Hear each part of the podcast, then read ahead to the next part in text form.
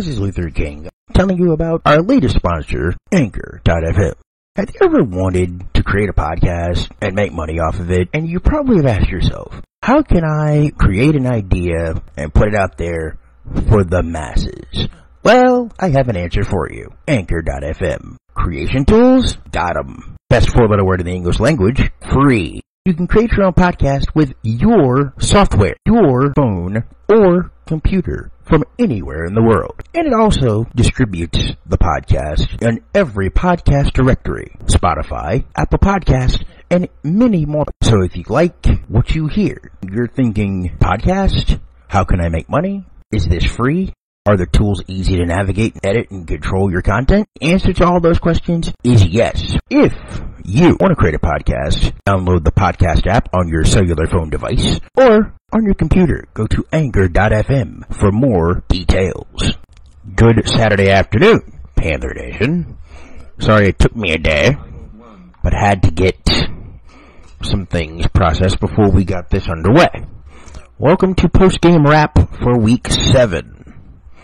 And last night, it was a lucky number seven for the Panthers, who picked up a district win for their second win of the season and both wins in district play against Orange County and last night against the Raiders of Spring Hill.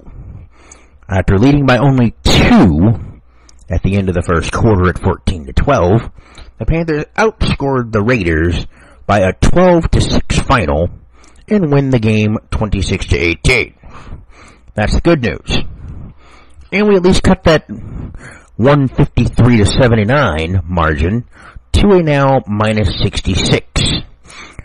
171 to 105.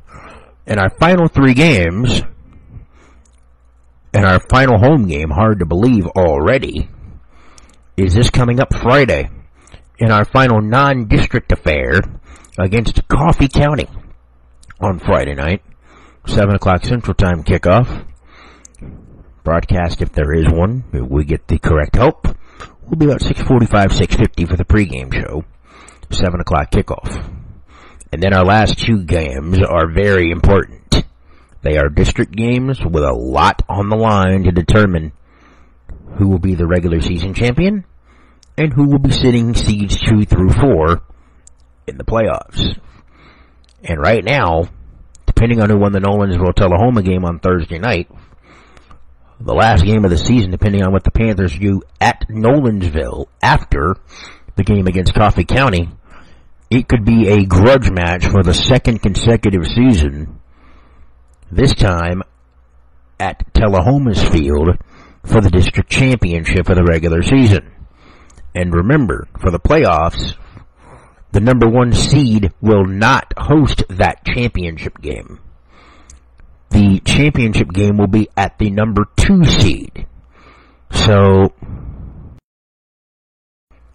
there could be a possibility where the Panthers is the number two seed should they get out of the bracket game and get to the two district games where they would still have to most likely travel until they get to the bracket final, the number two seed would host the one game bracket final for the right to go to the state. But that's getting ahead of ourselves. Last night, in our keys to the game pregame remarks, offense, defense, and special teams all had to work together. Apparently we got all three check marks there. Panther defense did enough. Panther offense also complemented the defense this time. And we'll see if this good feeling carries over the Panthers coming into the final non-district game at two wins and five defeats. They are two and one in district competition and winless in non-con against Hillsboro, Pearl-Cohn, and Mount Juliet where they got shut out in week six.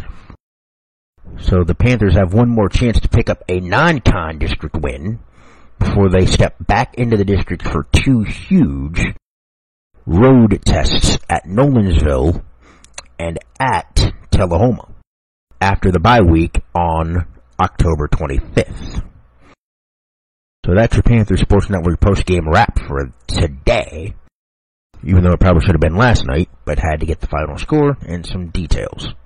So this has been your Panther Sports Network Week 7 post-game wrap.